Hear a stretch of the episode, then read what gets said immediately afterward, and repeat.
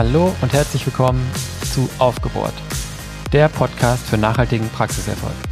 Mein Name ist Christian Brendel, ich bin Geschäftsführer der Solvi GmbH und das wisst ihr, zusammen mit unserem Team helfen wir Deutschland Zahnarztpraxen dabei, noch erfolgreicher zu werden.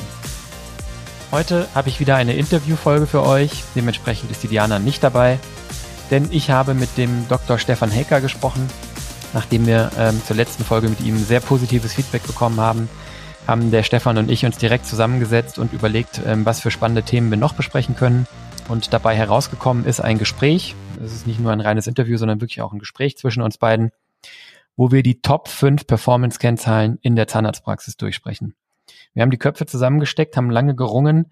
Jeder hat eine Liste mitgebracht, die war natürlich länger als fünf. Wir hatten Überschneidungen, wir hatten unterschiedliche Meinungen und ähm, ja, dabei rausgekommen ist, glaube ich, wirklich eine Liste mit dem Best-of ähm, von dem, was uns zusammen eingefallen ist und wie wir auf die Praxen schauen, ähm, was den Stefan und uns vereint. Er ist ja nicht nur Zahnarzt und ähm, ja, Spezialist für Implantate, sondern er begreift sich eben auch sehr stark als Unternehmer und betrachtet seine Zahnarztpraxis sehr unternehmerisch. Das ist eine Denke, das habt ihr in der Zwischenzeit mitbekommen, die bei uns auch stark vertreten ist.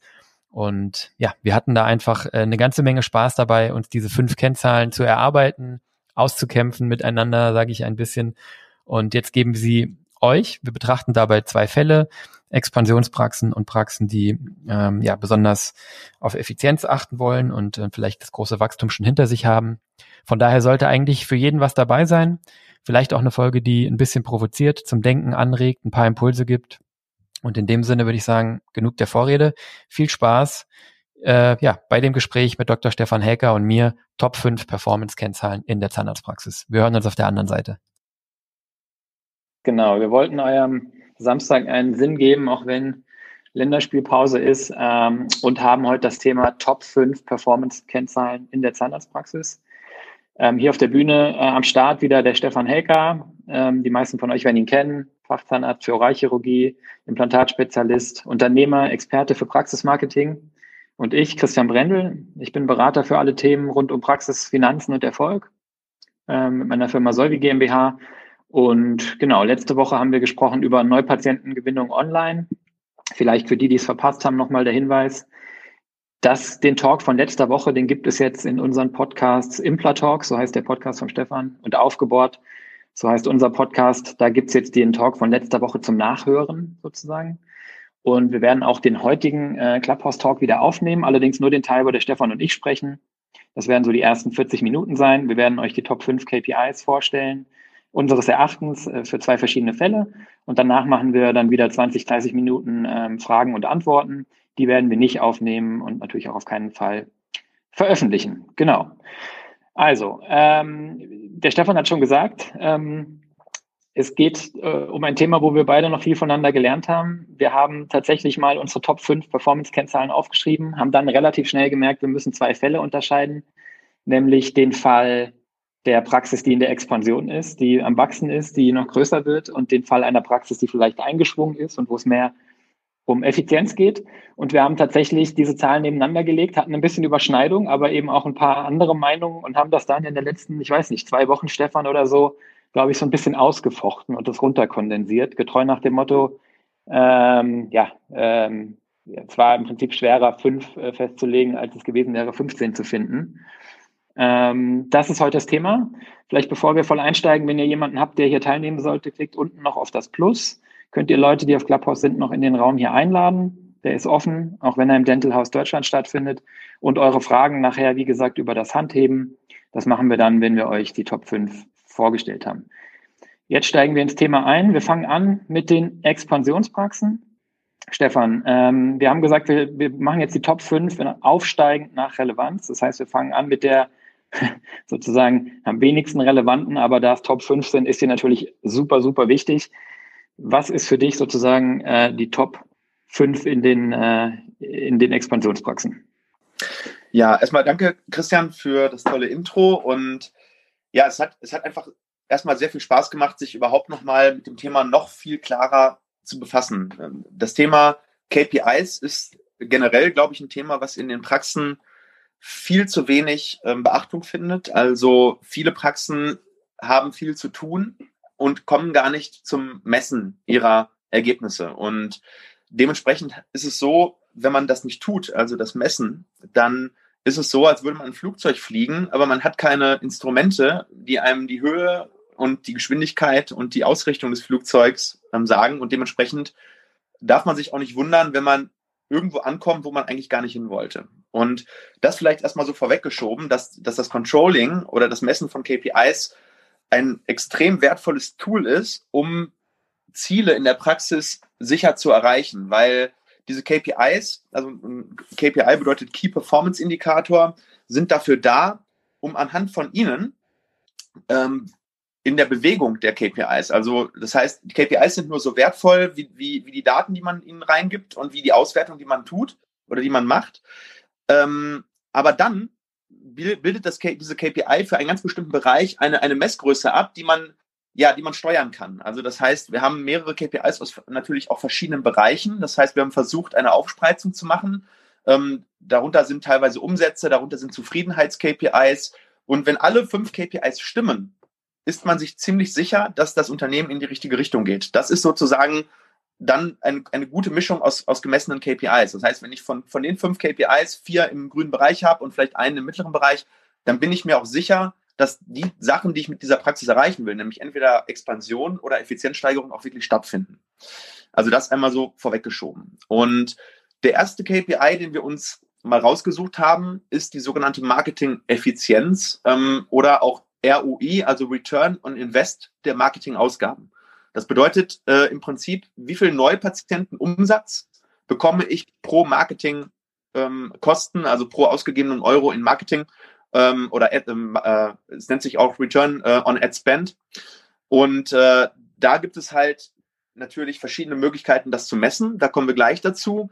Ähm, zuerst einmal zu dem KPI. Ähm, wann ist das Ganze in Ordnung? Ähm, das ist meines Erachtens dann, wenn die, ähm, der ROI bei 300 Prozent liegt. Also sprich, wenn wir das Dreifache von dem rausbekommen, beziehungsweise eigentlich sind es 200 Prozent. 100 Prozent wäre eine Verdoppelung. Ähm, aber wenn wir eine Verdreifachung des Umsatzes ähm, über das ähm, Adspend bekommen, das heißt, wir geben 10.000 Euro in Marketingkosten aus und generieren dadurch 30 Prozent an äh, Neupatientenumsatz. Gut ist das Ganze, wenn es ähm, im Bereich 5 zu 1 liegt und extrem gut ist es, wenn es im Bereich 10 zu 1 liegt. Jetzt ist es natürlich so, dass wir verschiedene Arten von Kosten im Marketing haben. Das eine sind die reinen Pay-per-Click-Kosten. Ähm, das ist zum Beispiel bei Google Ads sehr, sehr gut messbar wenn ich diese, diese Messungs, ähm, ja, Maschinerie bei mir in der Praxis auch wirklich installiere. Das bedeutet, ich muss zum einen natürlich meine ausgegebenen Ads messen. Ähm, das geht relativ einfach über, über das Google Ads ähm, ähm, ähm Kontrollzentrum. Ähm, und zum anderen muss ich aber auch natürlich den Neupatientenumsatz messen. Und das geht in der Regel am einfachsten, indem ich im Prinzip eine Offline-Messung integriere, indem ich Patientenfragebögen integriere und äh, sage, okay, wie haben Sie uns gefunden? Es gibt natürlich auch rein digitale Messungen, ähm, da ist es allerdings so, dass das Ganze schon apparativ ziemlich aufwendig wird. Also ein recht einfacher Weg ist es, und so haben wir auch gestartet und so machen wir das im weitesten Sinne auch heute noch, zu sagen, ja, ich messe meine Adspend, also die Google Ads, die ich ähm, ausgebe, und dann messe ich, wie viele Leute sind denn dann über Google wirklich gekommen. Und da fällt dann natürlich eine, eine Mischung aus dem organischen und dem, und dem ähm, bezahlten Marketing über Google. Und sicherlich, ähm, also darüber haben wir ja in den letzten Talks geredet, sind dann halt auch mehrere ähm, Touchpoints immer wichtig. Das heißt, es fällt nicht nur auf die Google Ads zu, zurück, sondern manchmal ist es auch das Social Media, was da noch mit reinspielt. Ähm, aber dennoch kann ich im Prinzip relativ gut messen, wie viele Neupatienten gewinne ich über das Online-Marketing oder über das Marketing generell. Ähm, wie viel Umsatz habe ich dadurch? Ähm, das kann man erstmal ähm, in Durchschnittswerten messen. Das heißt, ich gucke, wie viel Prozent der Patienten waren Neupatienten in diesem Jahr, wie viele waren das und wie viel verdiene ich durchschnittlich an einem Patienten. Das wird sicherlich nicht genau treffen, weil meistens sind Neupatienten die, die sogar eher tendenziell etwas mehr Umsatz machen, weil die kommen ja meistens mit einem spezifischen Problem, ob die jetzt Zahnersatz brauchen, Implantat, äh, PZR oder PA oder was auch immer. Aber wir haben damit relativ gute Erfahrungen gemacht. Das bedeutet, ein Rechenbeispiel für diese KPI wäre, ähm, ich schaue mir an, wie viele Patienten hatte ich in diesem Jahr. Nehmen wir jetzt mal eine ganz einfache Zahl. Sagen wir mal, ich hatte 1000 Patienten, habe damit eine Million Umsatz gemacht Bedeutet, ich hätte einen Umsatz von 1000 Euro pro Patient. Ist jetzt sehr, sehr hoch, ist normalerweise deutlich niedriger. Und dann schaue ich, wie viel Prozent der Patienten kamen online oder kamen überhaupt neu über mein Marketing rein. Nehmen wir mal an, das waren jetzt 100. Dann wären 100.000 Umsatz ähm, über, die, ähm, über das Online-Marketing neu gekommen. Und wenn ich jetzt 30.000 Euro ausgegeben habe, dann hätte ich ein 3,3-faches Multiple auf meine Marketing-Ad-Spends. Also das ist so ein, so, ein, so ein Indikator, den kann man sehr gut messen. Und wir haben das in den letzten Jahren auch immer gemacht. Wir lagen da meistens irgendwo so äh, zwischen ähm, 7 zu 1 und 10 zu 1. Ähm, liegt daran, dass wir ein sehr gutes organisches Marketing machen. Wenn man nur Pay-per-Click-Marketing macht, dann wird äh, dieser KPI wahrscheinlich ein bisschen niedriger ähm, ausfallen. Allerdings hat man dann auch nicht die ganzen ähm, Opportunitätskosten im Bereich Content-Erstellung. Das wäre jetzt ein bisschen meine Zusammenfassung zum KPI Marketing-Effizienz. Ja, finde ich, finde ich super wichtig. Das ist natürlich äh, so, bei dem KPI wirst du mir wahrscheinlich zustimmen. Der sieht gut aus, wenn ich wenig bis kein Marketing mache, weil ich natürlich in der Messung äh, da auch ja einfach Neupatienten mit drin habe, die mir sozusagen organisch zulaufen oder mit den paar Dingen, die ich vielleicht mache. Ne? Und der ist schwer hochzuhalten, ähm, je mehr ich ausgebe im Prinzip. Ne? Absolut. Ich, ja, ich finde es einfach wichtig, dass man äh, sozusagen, dass man den misst und dass wir hier mal so Größen dran geschrieben haben. Ähm, ich weiß, dass der, der Sascha Meinert und der Klaus Schenkmann, ähm, der Sascha ist zumindest hier im Auditorium, dass die auch dazu schon gesprochen haben. Man sieht es halt sehr oft, dass Praxen Geld für Marketing ausgeben und sich gar nicht damit beschäftigen. Ja, das ist sozusagen dann äh, komplett fail. Ja, also gar nicht damit beschäftigen, was die Effizienz ist. Ja. Also wir haben ja hier jetzt auch gesagt, wir haben jetzt hier die Expansionspraxis. Das ist jetzt wirklich die Praxis, die es darauf anlegt, zu wachsen. Und äh, das ist genau das, was du gerade gesagt hast. Eine Expansionspraxis sollte definitiv das Ziel haben, äh, ein gewisses Wachstum eben auch zu erzielen. Und das geht ohne Marketing gar nicht. Das heißt, ähm, bei diesem Benchmark ist es halt nicht unbedingt das Ziel, die 10 zu 1 zu erreichen, sondern mit einem möglichst großen Budget die 5 zu 1 zu erreichen. Das heißt, äh, wenn ich die Möglichkeit habe, 100.000 Euro in Marketing auszugeben oder sagen wir mal einfach mal 10 Prozent vom Gesamtumsatz und damit äh, ja dann eben das Fünffache erziele, also sprich 50 Prozent des Umsatzes und damit sozusagen 50 Prozent, also es wären dann 33 Prozent, wir haben vorher eine Million, generieren mit 100.000 Marketingbudget 500.000 Euro Neuumsatz, also 500.000 von dann 1,5 Millionen, dann ist das natürlich für mein Wachstum extrem gut und ähm, schadet trotzdem meiner Rentabilität nicht so stark. Natürlich geht die Rentabilität runter, aber das sollten vielleicht auch nochmal sagen, dass man ähm, in der Expansionspraxis die Rentabilität sogar eigentlich steuern sollte. Da haben wir ja gesagt, je, je kleiner die Praxis ist, umso mehr Rentabilität sollte man noch übrig haben, dass man da nicht unter 20 Prozent geht. Ähm, je größer die Praxis wird, umso eher kann man sich auch den, den 15 Prozent Rentabilität annähern. Und alles, was drüber ist, ähm, ist Wachstumspotenzial, was man nutzen kann, um eben ähm, mehr Marketing zu machen oder mehr Infrastruktur zu schaffen. Ja, da merkt man, der Stefan ist Vollblutunternehmer. Das ist nämlich eine Denke, die, die in Unternehmen eigentlich sonst auch sehr weit verbreitet sind, aber genauso ist es. Und ich meine, im Prinzip muss man hier schon sagen, das sind schon gute Kennzahlen. Ähm, ich bin da jetzt kein Experte, aber das werden uns wahrscheinlich auch die Marketingprofis bestätigen können. In anderen Branchen sieht das ganz anders aus.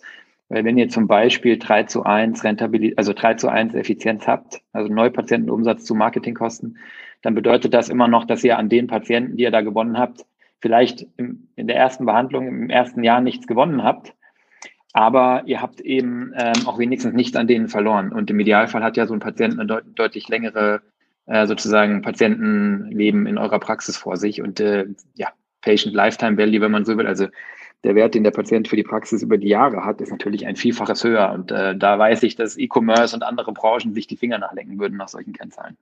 Aber prima. Ich glaube, das Thema haben wir durch, oder Stefan? Hast du noch was? Sonst würden wir zum nächsten gehen.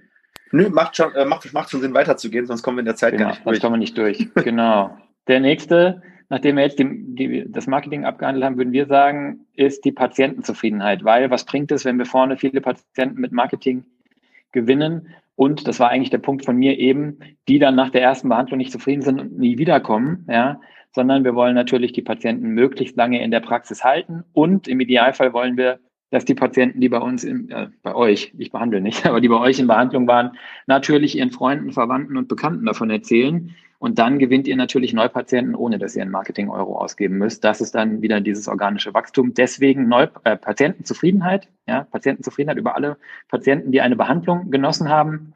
Gibt es verschiedene Methoden, das zu messen? Stefan, ihr macht Net Promoter Score. Das ist so ein Klassiker. Genau, also der Net Promoter Score ist einer der Zufriedenheitsindikatoren, die sich auch in der Corporate-Welt sehr stark durchgesetzt haben. Zum Beispiel Apple misst auch den sogenannten Net Promoter Score oder NPS. Vielleicht zur Erklärung, was ist der NPS? Der NPS bedeutet, wie viele Promotoren, also Promoter meines Unternehmens habe ich prozentual von 100 Leuten innerhalb meiner Kundenschaft.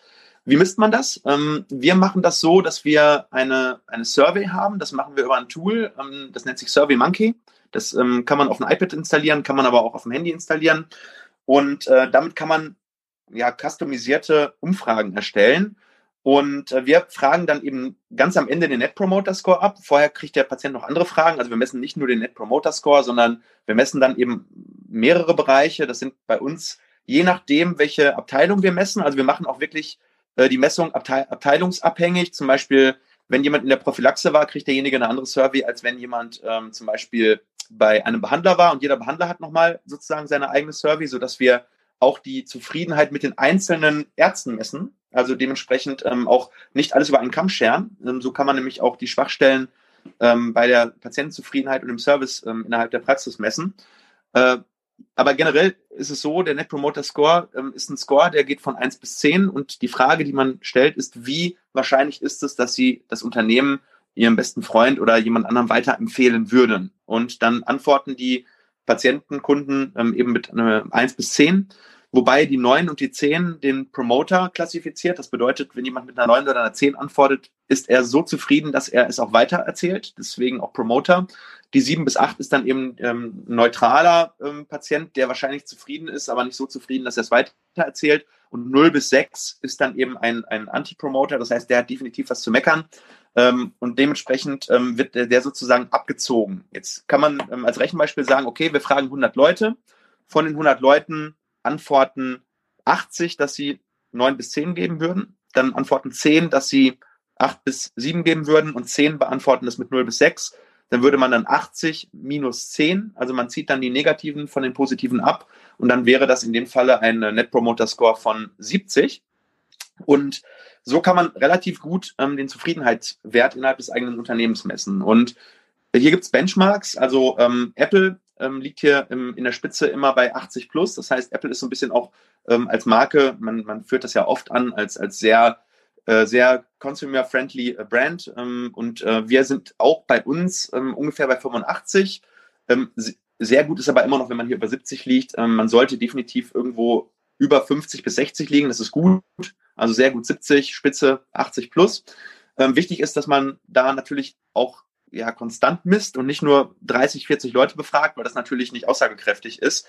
Ähm, was wichtig auch natürlich dabei ist, dass man nicht nur die Leute fragt, die zufrieden waren. Also das, glaube ich, ist die ganz große Gefahr in der Zahnarztpraxis. Das haben wir am Anfang übrigens auch so gemacht, weil man sich gar nicht traut, das iPad jemandem zu geben, der jetzt gerade wütend aus der Praxis stampft. Aber der ist natürlich trotzdem Teil der, ähm, Teil der Gruppe oder Teil der Statistikgruppe. Und dementsprechend haben wir das jetzt äh, im Prinzip randomisiert, dadurch, dass jetzt jemand im Management im Nachhinein sagt, okay, wir gucken uns die Tageslisten an und schicken an zwei Leute pro Tag randomisiert diese Survey. Und ähm, so kriegen wir pro Jahr etwa 500 äh, Umfragen zurück, ähm, sind aber weniger im Endeffekt, weil jeder die beantwortet. Aber so kriegen wir 200 bis 300 Umfragen zurück und das ist eine, eine, ein guter Stichprobenumfang. Und das Schöne ist, wir kriegen dann auch noch nicht nur äh, quantitatives, sondern auch noch qualitatives Feedback.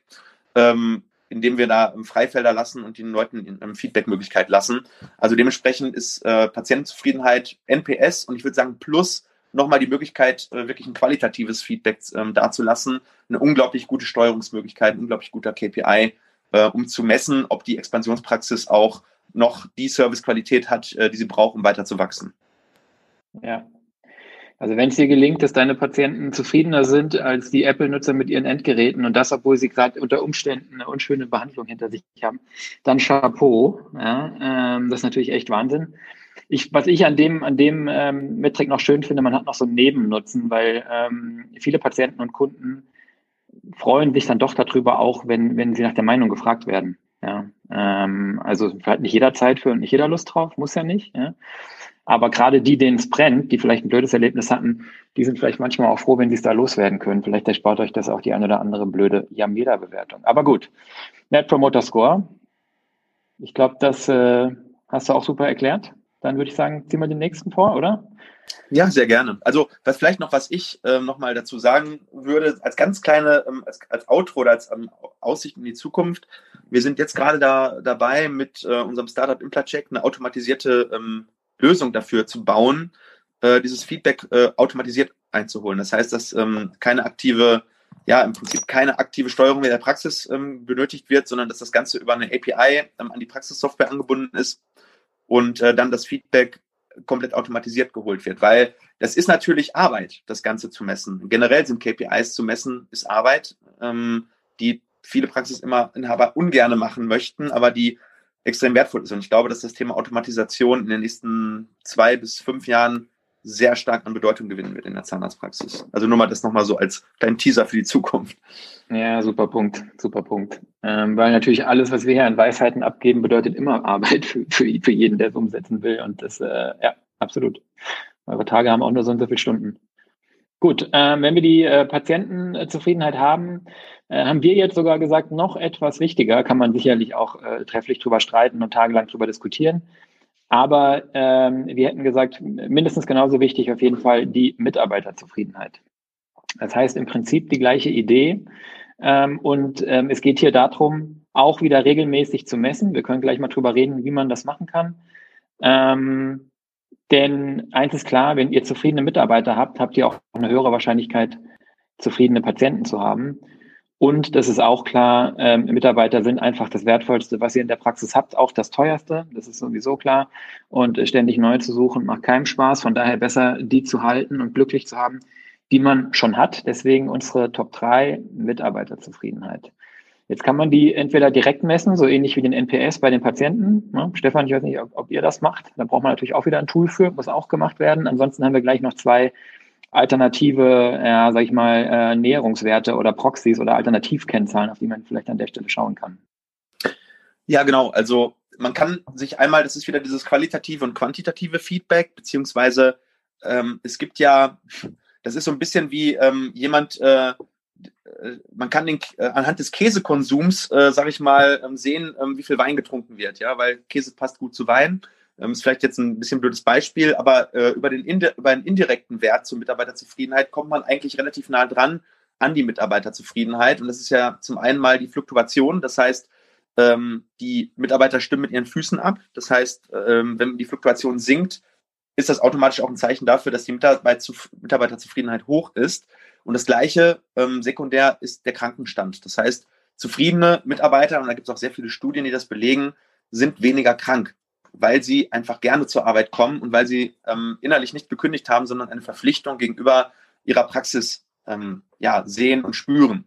Und ähm, hier haben wir ja so ein bisschen mal, ähm, du hast ja mal bei dir selber in die Datenbank reingeguckt, das heißt, du bist in dem, in dem KPI sogar ein bisschen stärker äh, als wir, weil wir haben ja nur ähm, eine Sample Size, nämlich ich habe nur meine Praxis oder meine zwei Praxen. Und ähm, hier haben wir gesagt, okay, wir müssen hier aber vor allem nochmal unterscheiden, äh, zwischen der Qualifikation der Mitarbeiter so ein bisschen oder vielleicht auch hat das ein bisschen was mit dem Alter zu tun. Ähm, ein Azubi, haben wir gesagt, ist im Durchschnitt oder ein ganz guter Wert, sind äh, 4% Krankenstand bei den Azubis. Das entspricht neun Arbeitstagen. Bei der ZFA, also bei der ganz normalen Stuhlassistenz, sind es in etwa 3%, ähm, also sieben Arbeitstage auf eine Vollzeitstelle mit fünf Arbeitstagen pro Woche. Ähm, bei einer DH, bei einer ZMP oder ZMF ist es weniger, da sind es meistens 2%. Liegt sicherlich auch an dem Thema Umsatzbeteiligung und häufig auch höhere Qualifikation und Identifikation mit der Praxis. Und bei Zahnärzten sind es etwa 1 bis 2%, also zwei bis fünf Tage. Und bei der DH, ZMP waren es fünf Tage. Und jetzt kann man natürlich darüber hinaus noch ähm, individuelles Feedback einholen. Wir machen das momentan einmal im Jahr, dass wir so eine Art äh, Bewertung einholen von Mitarbeitern gegenüber der Führungsebene beziehungsweise ähm, das Unternehmen bewerten lassen. Äh, ist natürlich sehr, sehr aufwendig, weil gerade diese, ähm, diese Gespräche, die dann stattfinden, wir haben auch noch Quartalsgespräche, die ein bisschen bilateral laufen, also Feedback in die eine und Feedback in die andere Richtung.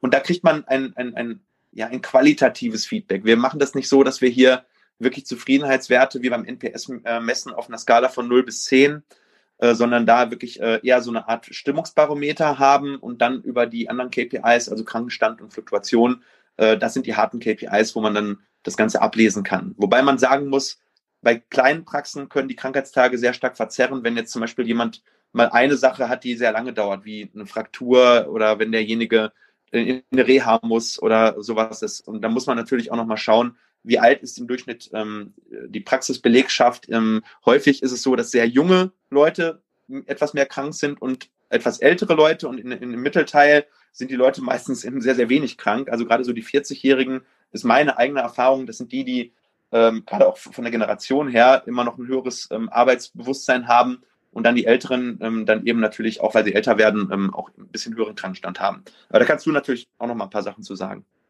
Ja, also vielleicht zu dem Punkt, das kann ich aus eigener Erfahrung sagen, wenn die Kinder erstmal aus der Kita draußen sind, dann bist du plötzlich deutlich weniger krank als unmittelbar in den ersten Jahren. Ja. Also ich glaube, den Effekt gibt es tatsächlich. Kleine Kinder, ähm, und die hast du natürlich bei Mitarbeitern in den 20ern und 30ern, äh, die helfen an der Stelle auch nicht. Du hast die Kennzahlen genannt. Ich glaube, was nochmal ganz wichtig ist, ähm, gerade bei dem Krankenstand, ist natürlich ein super sensibles Thema. Ne? Zum einen kann eine schlimme Krankheit natürlich ähm, die Werte zerreißen äh, und in einer kleinen Praxis ist sowieso schwierig.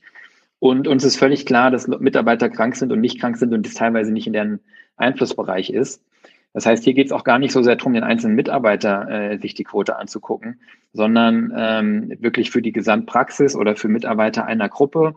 Und ich glaube, es ist am Ende halt der Krankenstand einer von drei Faktoren oder von mehreren vielleicht sogar. Was der Stefan sagte, ist ja die Fluktuation. Also, ne, wie viele Mitarbeiter verlassen mich denn so? Ähm, dann der Krankenstand und dann das, was ich qualitativ zurückhöre. Und meistens ist es so, das zeigt wirklich die Erfahrung, dass diese drei Dinge stark korrelieren. Ähm, das heißt, wenn die Mitarbeiter sich nicht wohlfühlen, wenn irgendwie die Stimmung schlecht ist, wenn irgendwie man sich mit dem Chef nicht verträgt, dann ist der Krankenstand einfach höher. Ja, Ceteris Paribus. Aber ist eine sensible Zahl, war mir nochmal wichtig hier zu sagen. Es soll nicht heißen, dass sich jeder krank in die Arbeit schleppen soll und dass das dann toll ist. Ne? Man sieht aber, das ist wirklich interessant, die Unterschiede zwischen den ähm, verschiedenen ähm, Qualifikationsstufen. Ja. Zahnärzte sind traditionell gut da drin, sich selbst äh, auszubeuten und ähm, ja, ein bis zwei Prozent Krankenstand im Jahr ist natürlich wirklich äh, extrem wenig. Das ist äh, wirklich, man würde eigentlich fast schon statistisch mehr, mehr erwarten. Ja. Ich glaube, damit ist eigentlich äh, hierzu, glaube ich, von der Einwertung alles gesagt. Ähm, ich bin gespannt, ob es irgendwann mal ein Tool gibt, wo man das vielleicht auch systematischer erfasst, so ein bisschen wie die Patientenzufriedenheit, weil natürlich die Mitarbeitergespräche ähm, oder das qualitative Feedback, das man einholt, auch immer so ein bisschen die Gefahr bergen, mh, mm, ob sich der Mitarbeiter wirklich traut, das kund zu tun. Ne? Aber vielleicht sind deswegen auch Fluktuation und Krankenstand ähm, einfach umso wichtiger. Wenn die anhaltend hoch sind in, in euren Praxen äh, oder eben vielleicht für die Berater, die auch dabei sind in Praxen, die ihr ähm, betreut oder besucht, dann habt ihr die Erfahrung sicherlich auch schon gemacht. Dann ist hier was im Argen bei der Mitarbeiterzufriedenheit. Prima. Die nächste wäre, jetzt wird es etwas handfester und das ist fast schon zu sagen, äh, jetzt gehen wir etwas fast schon weg von den, von den Inputs, mehr zu einem Output, also zu dem Ergebnis, wobei äh, das natürlich immer noch maßgeblich daran liegt, ähm, ähm, wie es in der Praxis läuft nämlich Top 2 die Umsatzeffizienz. Wie gesagt, wir sind immer noch in der Expansionspraxis. Ähm, Umsatzeffizienz haben wir jetzt gesagt, okay, gibt es verschiedene Arten, das zu messen. Wir können sagen, mh, hm, Honorarumsatz pro Stunde der Behandler, Honorarumsatz je Zimmer könnte man sich zum Beispiel angucken. Oder eben auch, wie schnell wächst denn mein Honorarumsatz? Das hängt so ein bisschen davon ab, wie sehr man noch in diesem Wachstumscase ist. Wenn wir auf die Stundensätze gucken, ähm, dann ist es natürlich auch immer schwer, äh, sag ich mal, zu verallgemeinern, weil es auf die Spezialisierung der Praxis ankommt. Aber was wir sagen können, ist, ähm, Honorarstundensätze der Behandler unter 200 Euro ist einfach nicht akzeptabel, ähm, ist einfach, damit ist im Prinzip kein wirtschaftlicher Praxisbetrieb möglich. Der Median liegt so um die 250, 270, 280. Ja, das ist okay. Wenn man da drüber liegt, wenn man nördlich der 300 liegt, ist das gut. Wenn man nördlich der 350 Euro pro Behandlerstunde liegt, dann ist das schon ziemlich super. Das ist schon das dritte Quartil, also da ist man dann äh, sozusagen schon ähm, bei den oberen 25 Prozent, wenn man da deutlich drüber liegt. Alles über 400 ist Spitze. Und dann gibt es aber natürlich auch, ich sag mal nicht nach oben offen, aber es gibt natürlich auch ähm, Behandler, die da noch mehr schaffen, aber das dann natürlich insbesondere mit, mit Schwerpunkten, zum Beispiel Implantologie oder ästhetische Zahnheilkunde. Stefan, habe ich das richtig dargestellt oder hast du da, das sind auch, glaube ich, so eure Werte, ne? Auf die ihr guckt. Ja, genau. Also ich, ich schaue natürlich, also wir haben ja es im, ja, als Überschrift haben wir es Umsatzeffizienz genannt. Also für mich als, als in der Expansionspraxis ähm, haben wir, wir haben ja hier A, B und C gesagt. Ähm, A ist der Honorarstundensatz, der darf unter einen gewissen Wert nicht fallen. Ähm, je höher er liegt, umso umso schneller kann ich wachsen. Es gibt ein Buch, das heißt How, How Fast Can Your Company Afford to Grow? Und ähm, du kannst natürlich umso schneller wachsen, je effizienter du ähm, deine Mitarbeiter auslastest und umso besser die Stundensätze der Mitarbeiter im Verhältnis zum gezahlten Honorar, äh, gezahlten ähm, Gehalt sind. Da kommen wir gleich noch bei der Effizienzpraxis drauf. Ähm, was bei der Effizienzpraxis essentiell ist, ist aber bei der Wachstumspraxis nicht unwichtig, weil ich irgendwann ansonsten in Cashflow-Probleme komme, beziehungsweise mich die Marketingmaßnahmen zu viel kosten und dann eben im Prinzip prozentuales Wachstum deutlich geringer wird als das, was ich eigentlich haben möchte. Aber natürlich ist für mich essentiell eigentlich natürlich das Honorarumsatzwachstum pro Jahr. Weil wenn ich einen bestimmten äh, Wachstumswert halten kann, ohne in Cashflow-Probleme zu bekommen, stimmen die anderen Werte automatisch, weil sonst könnte ich nicht so schnell wachsen. Und hier ist es so, wenn ich eine Wachstumspraxis habe und ich deklariere das auch so und ich lebe das so und ich möchte das ähm, so durchführen bis zu einem bestimmten Bereich, dann ähm, sind Wachstumsraten von fünf bis zehn Prozent Umsatzwachstum, nehmen wir jetzt mal Corona weg, ja, also sprich ähm, in einem normalen Marktumfeld, wobei man auch in einem Corona-Umfeld gut wachsen kann. Also wir sind letztes Jahr ähm, über 40 Prozent gewachsen. Ähm, da sind fünf bis zehn Prozent sicherlich in Ordnung, ähm, wobei das nicht der Anspruch einer Wachstumspraxis sein sollte. 10 ähm, bis 20 Prozent Honorarumsatzwachstum ist definitiv möglich mit einem guten Marketing und mit äh, guten Prozessen und mit einer guten Optimierung. Ähm, wie lange man das aufrechterhalten kann, hängt sicherlich auch daran, wie, wie sehr man Strukturen und Prozesse nachzieht und wie skalierbar natürlich auch das Marketing ist. Das kommt ein bisschen darauf an, in welcher Region bin ich. Bin ich jetzt im äh, Großraum Ruhrgebiet, Großraum Berlin, Großraum ähm, Hamburg, München und so weiter, also wo ich wirklich ähm, mit, meinem, mit meinem Marketing und mit meiner äh, Kommunikationsstrategie viele Leute erreiche, ist es wahrscheinlich länger aufrecht zu erhalten, als wenn ich jetzt ähm, im tiefsten ähm, ähm, ja, im Wald irgendwo bin und wo, in, sag ich mal, auf dem Dorf. Trotzdem, ähm, 10 bis 20 Prozent sollte der Anspruch sein. 20 bis 30 Prozent ist, finde ich, sehr gut. Und bei über 30 Prozent liegt man in der Spitze. Also wir haben das jetzt äh, seit 2014 eigentlich jedes Jahr äh, so durchgezogen, dass wir immer 30 Prozent gewachsen sind in jedem Jahr. Das ist natürlich ab einem gewissen Punkt dann auch exponentiell. Ähm, wenn man das sechs, sieben Jahre durchhält, ist man dann irgendwann auch schon bei, bei 6, 7x oder 5x oder irgendwie sowas in der Richtung, habe ich jetzt nicht genau ausgerechnet. Äh, jedenfalls ist das für eine Wachstumspraxis eigentlich die KPI, die man ähm, haben muss. Und dabei sollte man darauf achten, dass die Honorarstundensätze ähm, nicht unter einem gewissen ähm, Durchschnittswert fallen. Natürlich sind die höher in der Einbehandlerpraxis, weil da der Chef den meisten Umsatz ähm, erbringt und der meistens natürlich nochmal ein bisschen mehr motiviert ist, nochmal etwas bessere Patienten hat. Aber das Ziel ist es natürlich auch, seine Angestellten ähm, Zahnärzte mit einem guten Umsatz auszulasten und ähm, dadurch dann natürlich ein, ein, ein aufrechterhaltbares Wachstum ähm, quasi, ja, sag ich mal, zu betreiben. Denn ähm, es bringt mir nichts, wenn ich einfach nur wachse und am Ende des Tages ähm, geht der Gewinn nicht hoch. Der Gewinn des Inhabers geht nur dann hoch, wenn der Zahnarzt sein Gehalt bekommt, plus ähm, im Prinzip einen Deckungsbeitrag dabei noch erwirtschaftet. Ähm, weiß nicht, ob man das Deckungsbeitrag nennt jetzt hier, aber in der normalen, normalen Unternehmertum wird es so genannt. Und wenn der relativ hoch ist, dann kann die Praxis relativ schnell wachsen. Das ist eigentlich die Essenz. Ja, absolut, genau. Also die zwei Zahlen stehen im Prinzip so ein bisschen, ja, nicht im Widerspruch, aber die haben auf jeden Fall ein Spannungsverhältnis. Ne? So ein bisschen wie vorhin bei der Marketing-Effizienz. Je schneller ich wachse, desto schwieriger ist es, die Stundenumsätze oben zu halten.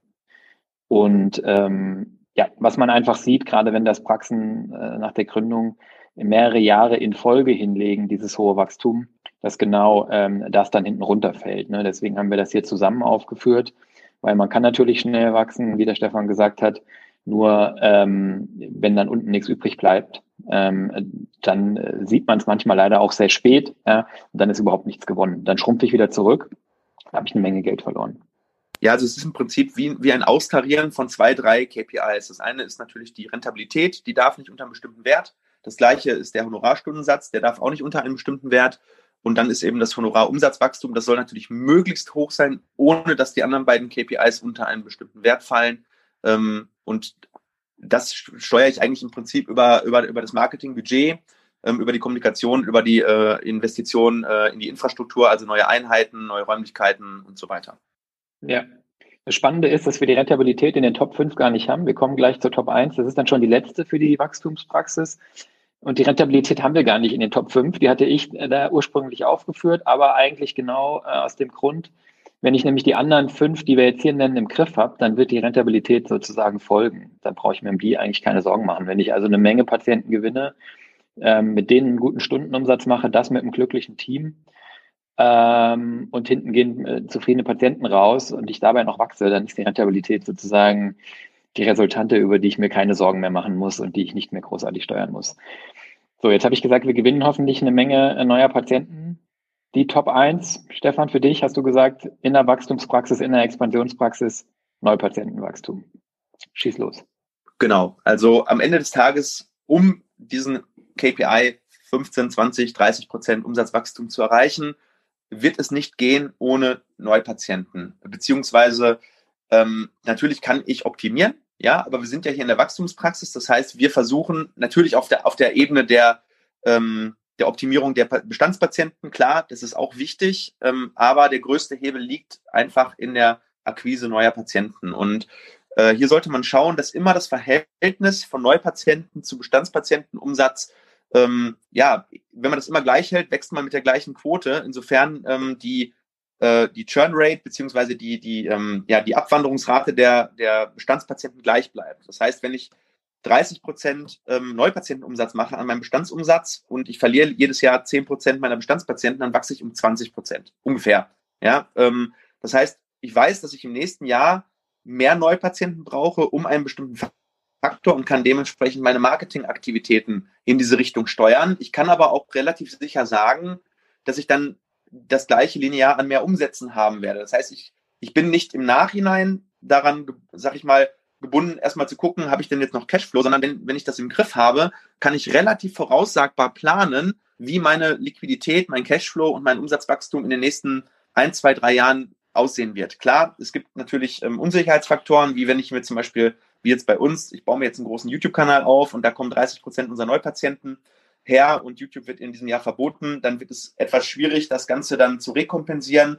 Aber im Großen und Ganzen, wenn man da ein bisschen pfiffig ist, wird man immer Wege finden, sein Marketingbudget profitabel einzusetzen.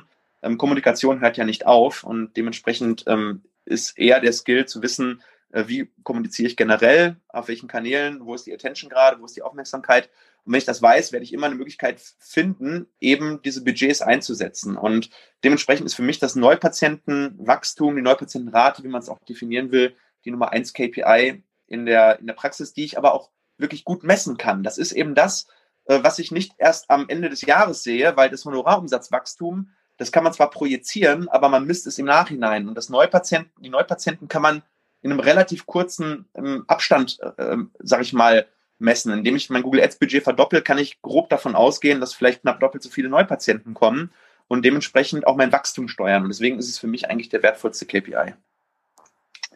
Top. Also, das waren die Top 5 für die Wachstumsexpansionspraxis. Ähm, sag mal, für die normale Gründung äh, wird es wahrscheinlich, also die sozusagen von der grünen Wiese gründet, immer sehr ähnlich aussehen, weil auch die am Anfang ja auf Wachstum sozusagen angewiesen ist. Ich fasse nochmal zusammen. Top 5 Marketing-Effizienz, Top 4 Patientenzufriedenheit, Top 3 Mitarbeiterzufriedenheit, Top 2 Umsatz, Wachstum und Effizienz, Top 1 Neupatientenwachstum. Und jetzt ist uns natürlich völlig klar, dass hier von den Zuhörern äh, die allerwenigsten ähm, eben äh, gerade eine Praxis neu gegründet haben oder so einen, sagen wir mal, sportlichen Wachstumscase wie der Stefan fahren, sondern viele sind natürlich einfach auch in Praxen, äh, die sozusagen, wo es um Effizienz geht und wo es um ähm, wo es einfach darum geht, natürlich auch weiter zu wachsen, aber die Praxis zu optimieren und aus dem, was da ist und aus dem normalen Wachstum das Beste rauszuholen. Sollen wir da einsteigen, Stefan? Ja, sehr gerne. Also im Endeffekt haben wir ja bei den Kennzahlen für die ähm, Effizienz fast die gleichen ähm, Kennzahlen äh, für die ersten beiden, nämlich wir haben ja als fünf wichtigste Kennzahl ja den NPS, den haben wir schon erklärt. Da können wir eigentlich relativ schnell, glaube ich, drüber gehen. Also die Patientenzufriedenheit ist natürlich weiterhin einer der Top 5 äh, KPIs. Ähm, es ist vielleicht sogar im, im, Großen und Ganzen ist es vielleicht irgendwie auch mit der wichtigste KPI. Aber wir wollen ja im Prinzip ein Cockpit bauen, ähm, womit wir unsere Effizienz steigern. Und da ist der NPS, ähm, haben wir jetzt ähm, festgelegt, auf Platz 5 und die Mitarbeiterzufriedenheit auf Platz 4. Ja, also das war jetzt äh, in der Wachstumspraxis ein bisschen verschoben. Und äh, eigentlich ist jetzt der dritte KPI ja jetzt ein neuer, ne, im Prinzip. Korrekt. Und da ist ähm, der Honorarumsatz pro Zimmer oder eben auch wieder bei einer Einbehandlerpraxis einfach euer Stundenumsatz. Ja, das heißt, so richtig neu ist der auch nicht, aber wir haben den hier sozusagen ohne den Aspekt des Wachstums. Ja, das heißt, hier ist tatsächlich dann einfach auch noch wichtiger, dass die Stundenumsätze stimmen.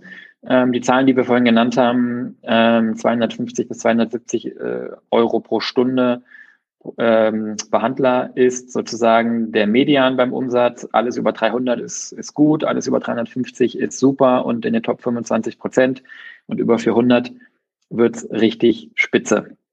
Genau. Ähm, wir haben jetzt hier allerdings noch eine neue, neue Komponente, nämlich der Honorarumsatz pro Behandlungszimmer berücksichtigt die limitierte Kapazität der Praxis. Das heißt, ein Honorarstundensatz von 400 Euro pro Stunde bringt mir relativ wenig, wenn das Zimmer nur sieben Stunden pro Tag auf ist. Das heißt, äh, wenn ich eine Effizienzpraxis betreiben will, dann ähm, gut, wenn ich eine Einbehandlerpraxis habe, dann ist das vielleicht noch nicht so relevant, aber äh, wenn es eine Effizienzpraxis mit drei oder vier Behandlern ähm, ist, dann kommt man um das Thema ähm, Schichtsystem irgendwann auch nicht mehr herum, wenn ich die Effizienz ähm, bedienen möchte.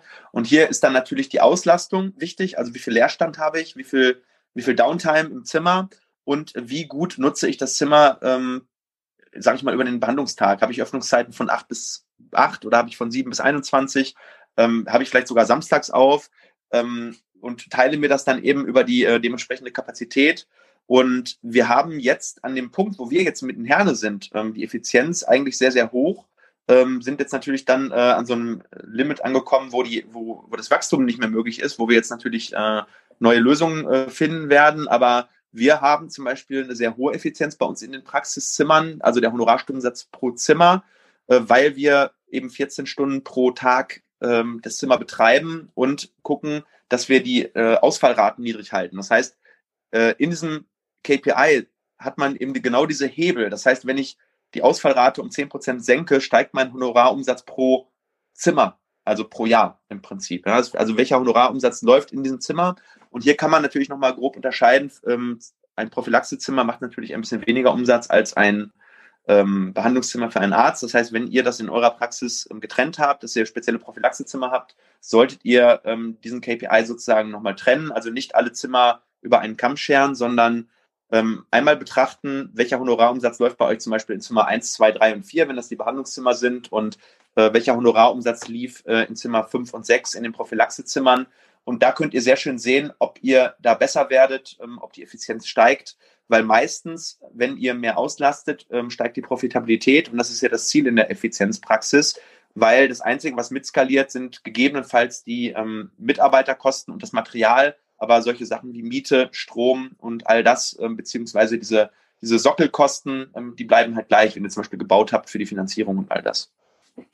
Völlig korrekt. Das ist auch immer unser Tenor. Der, es ist eigentlich fast der größte Treiber ähm, in der bestehenden Praxis, ähm, äh, die Auslastung zu erhöhen. Ja, das ist einfach der, der, der absolute Kicker für die Profitabilität aus der BWL kommt, äh, würde ich jetzt sagen, da geht es einfach um die Fixkostendegression, vereinfacht gesagt, was der Stefan gesagt hat, die, die ganzen fixen Kosten, auch die Geräte, ja, die, die ihr da stehen habt, ja, die verteilen sich einfach auf mehr Umsätze, wenn ihr die äh, Umsätze der Behandlungszimmer sozusagen erhöhen könnt. Ja, und ähm, ja, das treibt die Rentabilität dieser Praxis dann einfach extrem nach oben. Ich weiß auch, mein Vater hat immer Diskussionen früher geführt, warum er freitags und mittwochs nachmittags offen hat. Und die Antwort war meistens, weil ich da eigentlich das Geld verdiene. Ja. Ähm, alles war bezahlt, ja. außer vielleicht noch eine, eine Assistenz. Prima. Ähm, das heißt hier auch wieder so eine Kopplung, ähnlich wie wir es eben hatten. Hier eben aus äh, den Umsätzen ähm, je Zimmer, eventuell der Behandlerstundenumsätze. Dann haben wir als nächstes die Mitarbeitereffizienz. Ihr seht jetzt hier kommt unheimlich oft das Wort Effizienz vor und äh, weil wir eben in der Effizienzpraxis sind. Das heißt, hier geht es darum, äh, von den schönen Umsätzen pro Stunde oder pro Zimmer, die wir machen, wie viel davon bleibt mir dann am Ende äh, unterm Strich übrig? Ja? Und der zentrale Treiber ist natürlich ähm, die Personaleffizienz, weil das Personal einfach der Hauptblock in jeder Praxis ist. Und ähm, wir haben das Ganze jetzt hier mal rumgedreht. Das heißt, wir haben gesagt, ähm, wie viel Honorarumsatz pro gezahltem Euro Gehalt. Das wäre eine Kennzahl. Die Alternative ist sozusagen die Personalkostenkennzahl. Das ist das, was unsere Kunden aus Solvi Control kennen, ist im Prinzip nur der Kehrwert. Stefan, wie schaust du da drauf? Genau, das war ja, glaube ich, das, worüber wir uns am längsten unterhalten haben, weil für mich ist diese KPI die, die keiner kennt und die super extrem wichtig ist. Also von allen KPIs, die es gibt, ist das die, wenn die stimmt, kann in der Praxis nicht viel verkehrt laufen. Also natürlich, wenn die Patienten unzufrieden sind und kommen trotzdem, okay, aber im Endeffekt ist es so, der Honorarumsatz pro gezahltem Euro Gehalt rechnet das Labor raus. Das ist ein durchlaufender Kost, äh, Posten. Das heißt, wenn ich äh, 1,3 Millionen Gesamtumsatz mache, habe 300.000 Kosten ähm, Fremdlabor, habe ich dann reinen Honorarumsatz von 100.000. Und jetzt betrachte ich mir, was sind meine Gesamtkosten für mein Personal. Jetzt kann man das natürlich nochmal aufteilen. Wir teilen das sogar auf in äh, Managementgehaltkosten und ähm, reine ähm, Kosten für die Leute, die die operative Leistung erbringen, also sprich Stuhlassistenz, ähm, Prophylaxe und ähm, auch Empfang. Das sind, für, äh, sind sozusagen die Fachkräfte und nicht die Managementkräfte, Verwaltungskräfte. Aber man kann das natürlich auch grob über einen Kamm scheren. Und jetzt äh, kann ich schauen, wenn ich zum Beispiel 500.000 Gehalt Kosten habe, inklusive ähm, Arbeitnehmernebenkosten, äh, ähm, dann ähm, habe ich eine Honorareffizienz von 2 zu 1. Das heißt, für jeden Euro, den ich an Gehalt zahle, wird 2 Euro an Umsatz erbracht oder an Honorar erbracht. Und wenn erstens gibt mir diese Kennzahl natürlich eine Möglichkeit zu sehen, ähm, kann ich Gehälter erhöhen oder ähm, zahle ich eventuell zu viel Gehalt oder ist mein Output zu gering für das, was ich bezahle? Das heißt, ich kann diese Zahl an zwei Stellen beeinflussen, nämlich entweder indem ich ähm, die Gehälter niedrig halte, was eher nicht mein Ansatz wäre, sondern indem ich sage, okay, wie schaffe ich es bei gleichem Gehalt mehr Output zu generieren, um diese äh, Kennzahl positiv zu beeinflussen, weil diese Kennzahl hängt eins zu eins mit der, ähm, ja, mit der äh, kompletten Rentabilität der Praxis zusammen. Ähm, weil wenn ich an den anderen Stellschrauben nicht extrem grobe Fehler mache, wie zum Beispiel überteuerte Einheiten zu kaufen, extrem viel zu viel Miete zu bezahlen ähm, oder andere Dinge, dann ist das eigentlich der Treiber für meine Rentabilität. Das heißt, wenn ich ähm, mehr Umsatz mache pro gezahltem Euro Honorar, dann ist das für mich ja, für mich eins zu eins eben dann ähm, äh, die Rentabilität. Und den kann man auch sehr gut messen finde ich. Also das heißt, es ist relativ einfach zu messen, weil eine KPI ist auch für mich immer nur so einfach, also so gut, wie sie einfach zu messen ist. Deswegen ist zum Beispiel auch die Marketing ähm, der ROI sehr relativ schwierig. Ja? Es war äh, wahrscheinlich der komplett, die komplexeste KPI und wenn man da nicht drin ist in dem Thema, ist sie relativ schwer zu messen. Aber jeder kann seine BWA angucken oder seine Quartalsreports und schauen, ähm, wie waren meine Honorarumsätze, wie waren die ähm, Personalkosten und wie ist hier meine meine Zahl. Und ähm, da können wir auch ein paar Benchmarks nennen. Das kannst, kannst du ja gerne einmal machen, Christian. Wir haben ja da relativ viel aus deinen Daten rausgezogen. super, super spannend,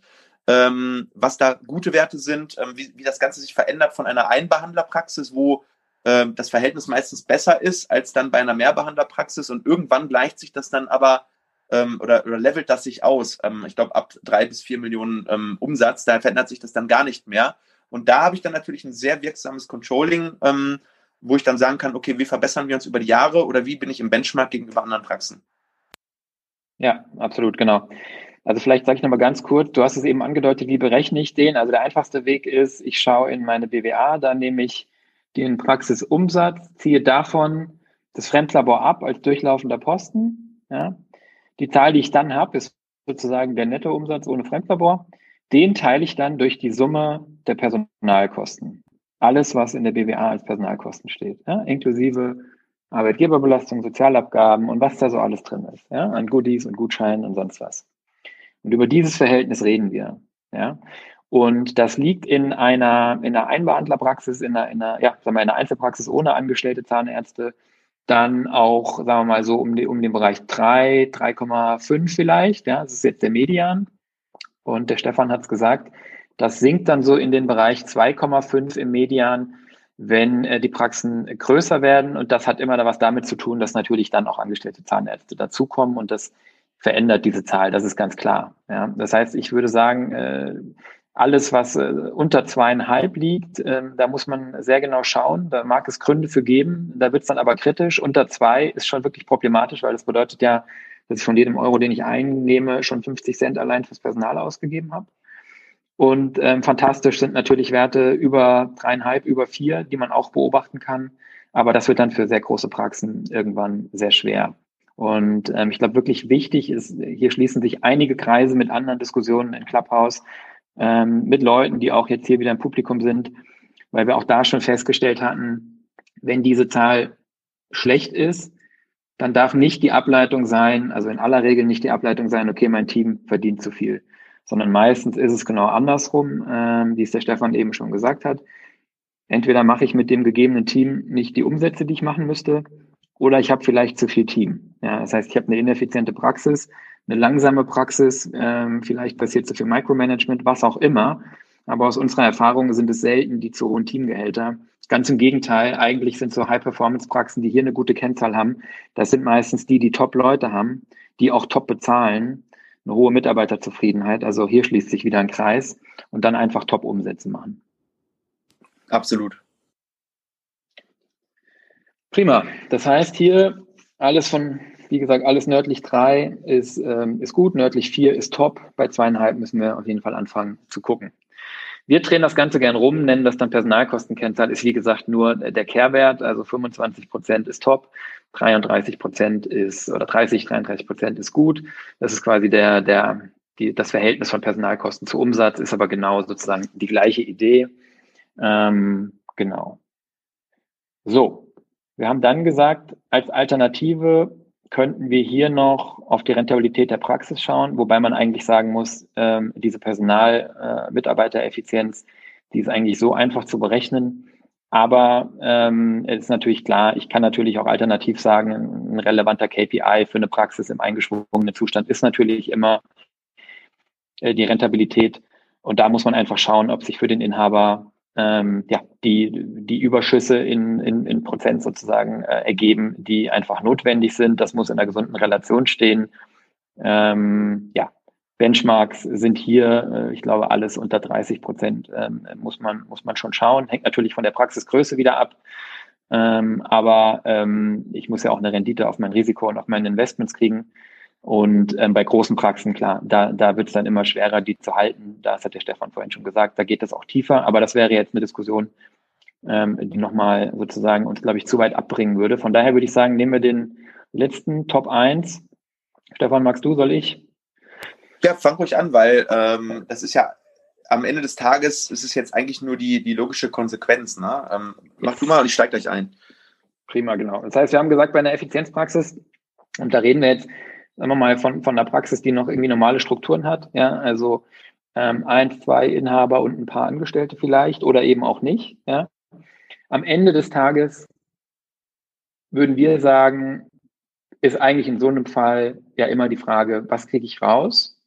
Und vor allen Dingen, was kriege ich raus für den Einsatz, den ich, den ich leiste? Das heißt, für den, für das Level an Stress, für die, für die Arbeitszeit und für das, was ich hier sozusagen, ja, tagtäglich an Gas gebe. Das heißt, wir können nicht auf den Jahresüberschuss schauen oder nur auf die Rentabilität, ähm, weil der Jahresüberschuss sagt nichts darüber aus, wie viel ich sozusagen Gas gegeben habe. Und die Rentabilität ist sowieso nur eine Prozentzahl. Da ist schon die nächste Frage von was. Ja. Das heißt, wir hätten gesagt, für eine Praxis im, mit Fokus auf Effizienz im eingeschwungenen Zustand finden wir die relevanteste KPI Jahresüberschuss je Inhaberstunde. Das heißt, je Stunde, die ihr Gas gegeben habt, die ihr in der Praxis oder mit für die Praxis gearbeitet habt. Was ist dort an Jahresüberschuss übrig geblieben? Unterm Strich für euch als Inhaber. Ja, natürlich dann bei mehreren Inhabern für jeden Inhaber gerechnet. Wir beobachten, dass da so der Median sich so rund um die 100 bewegt, bei Einzelpraxen ein bisschen niedriger, bei BAGs ein bisschen höher. Das heißt, 100 Euro pro Stunde eurer Arbeitszeit sollten schon übrig bleiben wenn ihr auf einer 40-Stunden-Woche lauft, zum Beispiel, 43 Stunden ist angeblich eher so der Schnitt, ja, machen wir mal 43-Stunden-Woche, ähm, ihr habt ein bisschen Urlaub, ein bisschen Feiertage, dann läuft das auf 1900 bis 2000 Stunden raus. Das heißt, wir reden hier von 190.000 Jahresüberschuss bei den 1900 Stunden. Das wäre gut und das sollte es schon sein. Ähm, Wenn es deutlich drunter liegt, muss man sich die Frage stellen, ob nicht die Anstellung leichter wäre. Dann würde man sich das Risiko und den Stress sparen. Ich provoziere jetzt. Ja. Sehr gute Praxen ähm, erreichen da Werte von 200 Euro plus pro Inhaberstunde. Das gelingt natürlich vor allem durch die Hinzunahme von angestellten Zahnärzten. Ja? Ähm, oder indem ich einfach ähm, extrem effizient bin und vielleicht Inhaber habe, die, die extrem Gas geben und sehr hohe Stundenumsätze haben Fantastische Praxen schaffen hier Werte von bis zu 400 Euro Jahresüberschuss pro Arbeitsstunde des Inhabers. Aber das sind absolute Ausnahmefälle, nur mal damit wir mal so eine Skala aufgezeigt haben. Äh, bis wohin das gehen kann.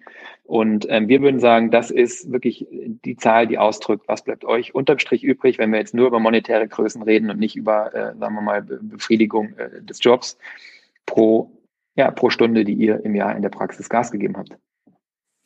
Genau, vielleicht noch ein, zwei Ergänzungen. Wir hatten ja auch mal ähm, in, in, die, in, den Daten geschaut, wie sieht es aus, äh, wie viel kommt da dazu pro angestelltem Zahnarzt im Durchschnitt? Und da sind wir ja auf Werte ähm, um die 35 Euro gekommen. Das heißt, wenn man als Inhaber selber diese 100 erwirtschaftet oder 150, ähm, hat zwei Angestellte, dann würde man im Prinzip, um zu gucken, wie, wie liege ich denn im Benchmarking oder wächst das Ganze gerade ja, gesund. Ähm, bei zwei Angestellten würde man dann 70 dazu rechnen und zum Beispiel 100 plus 70 oder 150 plus 70 lege man dann bei 220. Ähm, am Ende des Tages geht es ja darum, wenn, wenn wir es wirklich auf Effizienz anlegen und wir haben jetzt ja hier die 100% Effizienzpraxis und vorhin haben wir die 100% Wachstumspraxis ähm, genommen. Viele werden von euch dazwischen liegen. Viele werden sagen, ja, Effizienz ist mir eher wichtig als Wachstum, aber ein bisschen Wachstum ist auch okay und ein bisschen mehr Effizienz ist auch in Ordnung. Am Ende des Tages ähm, wäre dieser Wert natürlich optimal, wenn ich nur noch fünf Stunden in der Woche Management der Praxis machen würde und angestellte Zahnärzte machen die Umsätze. Ist natürlich super selten und schwierig zu machen und ähm, erfordert ähm, unglaublich gute Prozesse, aber ist natürlich denkbar. Und wenn äh, ich den, wenn der Gewinn dann um 20 Prozent sinkt, aber mein Arbeitseinsatz ähm, geht um, drei Viertel runter, steigt dieser Wert natürlich sehr stark an und wäre ein ähm, sehr guter Indikator für die Effizienz, also für meine eigene Arbeitseffizienz, die ich reinstecken muss, um die Praxis zu betreiben, aufrechtzuerhalten. Also das ist so, deswegen haben wir diesen Indikator auf fünf gesetzt. Ähm, in einer Praxis, wo es nur 70 Prozent um Effizienz geht und vielleicht 30 Prozent, um noch vielleicht ein bisschen zu wachsen, wäre dieser Indikator vielleicht irgendwo auf vier oder auf drei. Nur noch mal so als Perspektive. Wir haben jetzt gerade schwarz und weiß gemalt. Absolut. Ich glaube, wir haben jetzt hier sowieso eine Menge provoziert, weil natürlich, äh, wenn du auf fünf verkürzt und dann auch noch konkrete Zahlen nennst, dann hast du natürlich immer tausend Verkürzungen drin. Das ist völlig klar, aber das war ja so ein bisschen der Punkt. Ich denke, wir werden gleich noch eine spannende Diskussion haben.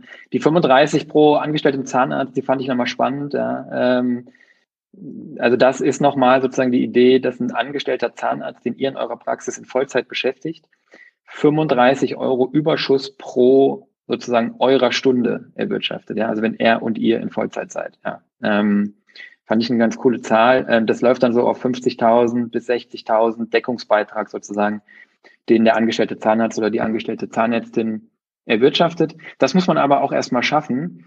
Ähm, und das bedingt dann wieder sozusagen die Stundenumsätze, die wir vorhin ähm, genannt haben, dass wir da im, im äh, guten oder sehr guten Bereich auch für den Angestellten oder die angestellte Zahnärztin sind, weil sonst wird das nichts. Ja. Haben wir auch äh, Podcast-Folgen und Clubhouse-Talks noch und nöcher zu gemacht. Äh, wird sicherlich nochmal hochkommen, aber auf jeden Fall eine spannende Zahl. Super. Jetzt haben wir, glaube ich, ähm, zweimal Top 5 durch. Eine Sache, die uns noch wichtig war, Stefan, haben wir im, im Vorgespräch gesagt, die Benchmarks, die wir jetzt hier genannt haben, die sind sicherlich polarisierend, die mögen auch provozieren, die mögen auch in der einen oder anderen Praxis überhaupt nicht relevant sein fast wichtiger, als dass ihr euch mit so Zahlen nennt, die wir jetzt gesagt haben, ist vielleicht noch, dass ihr euch mit euch selbst vergleicht. Ihr selbst seid eigentlich immer der beste Vergleichsmaßstab und dann geht es eigentlich nur darum, jedes Jahr besser zu werden. Und wenn ihr das für ein paar Jahre macht, dann wird es auf jeden Fall gut. Ähm, und dann ist im Prinzip auch gar nicht mehr relevant, ähm, ob ihr jetzt bei jedem der Benchmarks da im okay, top oder sehr gut Bereich lag, den wir genannt haben. Ich sage das deswegen so explizit, weil dieses Benchmarking-Thema immer faszinierend ist und alle wollen unbedingt wissen, was die Zahl ist, die man schlagen muss. Das ist irgendwie bei uns im Kopf so drin als Menschen. Und dann haben wir aber ganz oft, dass Leute traurig sind, weil sie es irgendwo vielleicht nicht tun. Aber das ist gar nicht, vielleicht auch gar nicht der Punkt, sondern es geht darum, eben eine Mischung zu haben, eine Balance aus diesen Kennzahlen. Vielleicht habt ihr auch die eine oder andere, äh, andere, die euch wichtig ist. Das können wir gleich noch besprechen. Ähm, und dann aber eigentlich fast noch wichtiger, diese Benchmarks, die wir genannt haben, nur mal so als ganz grobe Orientierung. Und es geht einfach darum, morgen oder nächstes Jahr das bessere Ich zu sein und die bessere Praxis, als ich letztes Jahr war. Ja, das heißt, dieses Benchmarking mit sich selbst im Zeitablauf finde ich eigentlich am allerwichtigsten, weil jede Praxis ist individuell und jede Praxis ist anders. Die KPIs oder die Kennzahlen, die wir genannt haben, sind natürlich trotzdem die richtigen, nur die absolute Höhe mag bei euch anders sein. Ähm, Christian, das hast du äh, super gesagt. Also da habe ich eigentlich auch fast gar nichts mehr hinzuzufügen. Ich finde es einfach unglaublich wichtig, zu, äh, sich nicht mit anderen zu vergleichen, aber natürlich trotzdem hinzugucken. Denn allein schon die, diese Selbst, Self-Awareness, die man dadurch aufbaut, gegenüber vielleicht seinen Schwächen oder dass man einfach wirklich erstmal weiß, okay, so und so sieht es jetzt aus, ähm, weil das ist schon der erste Schritt, gegebenenfalls gewisse Maßnahmen zu unternehmen, um etwas ähm, positiv zu beeinflussen. Dass man mal sagt, okay, wie sieht denn mein Einkauf aus? Okay, wie sieht denn meine Auslastung aus? Okay, ähm, wie sieht es denn mit der Mitarbeitereffizienz ähm, aus? Ähm, Planungssystem, Schichtplanung, Krankenstand. Äh, allein schon, dass man das mal hinguckt, bringt wahrscheinlich schon den einen oder anderen Verbesserungsschritt, ohne dass man es vielleicht sogar bewusst dann äh, sich auf die Agenda setzt. Man muss ja nicht gleich eine Crash-Diät machen. Ne? Jetzt ähm, geht man auf die Waage, man sieht, okay, ich habe jetzt wieder acht Kilo zu viel und jetzt fange ich von 0 auf 100 an, alles anders zu machen. Ich esse, esse anders, mache mehr Sport, wenn wir uns jetzt in den Ernährungsbereich als Beispiel bewegen. Ähm, ich glaube, dass es viel gesünder ist, zu sagen, okay, hey, ich habe hier ein bisschen Speck und jetzt gucken wir mal, was wir ähm, langfristig ändern können, um das vielleicht nach und nach eben loszuwerden. Und das Gleiche gilt eben auch für die KPIs in der Zahnarztpraxis, dass man ein, ein kleines Stückchen mehr Unternehmer wird in der Zahnarztpraxis, denn am Ende des Tages geht es ja darum, ähm, dass, dass einem der Job Spaß macht und dass man nicht im Hamsterrad läuft und vielleicht mit entweder etwas weniger Einsatz mehr erreicht, ohne damit andere zu übervorteilen oder mit dem gleichen Einsatz mehr erreicht. Und dafür sind diese KPIs, die wir heute genannt haben, glaube ich, ganz wichtig. So, das war der Talk zum Thema Top 5 Performance-Kennzahlen. Ich hoffe, ihr habt alle was mitgenommen. Äh, sicher nicht jede Kennzahl für jeden von euch relevant, aber ich, ja, wir sind einfach der festen Überzeugung, wenn ihr euch an den fünf ausrichtet ähm, und wer das tut, der macht auf jeden Fall schon eine ganze Menge richtig. Was uns besonders interessieren würde, ob wir noch Kennzahlen übersehen haben, ob ihr ganz andere Kennzahlen habt, auf die ihr schaut, ob ihr sagt, alles, äh, alles Humbug, man muss ganz andere Dinge angucken ähm, oder einfach auch noch Ergänzungen habt. Das würde mich besonders interessieren. Dann lasst uns die gerne zukommen. Am besten an die E-Mail-Adresse aufgebohrt.solvi.de. Ja, und ansonsten würde ich sagen, wenn euch der Talk mit dem Stefan Spaß gemacht hat äh, und ihr mehr von ihm hören wollt, dann schaut unbedingt auf seinem YouTube-Kanal rein. Das ist das Implantatzentrum Herne. Oder abonniert auch seinen Podcast, den Implatalk. Und ansonsten würden wir uns natürlich freuen, wenn ihr unseren Podcast auch abonniert, falls ihr das noch nicht getan habt. Und auf jeden Fall euren Freunden und Bekannten davon erzählt dass es den Aufgebaut-Podcast gibt und wo Sie ihn finden. Ansonsten freuen wir uns immer ganz besonders über positives Feedback, über Fünf-Sterne-Bewertungen. Das ist für uns der Treibstoff und die Motivation, hier ähm, jede Woche weitere Folgen aufzunehmen für euch. Wir kriegen davon sehr, sehr viel im Moment. Herzlichen Dank dafür. Und ja, wir würden uns natürlich freuen, wenn wir noch viel mehr Feedback und noch viel mehr äh, positive Bewertungen kriegen und von euch hören. In dem Sinne, habt einen schönen Tag und wir hören uns nächste Woche.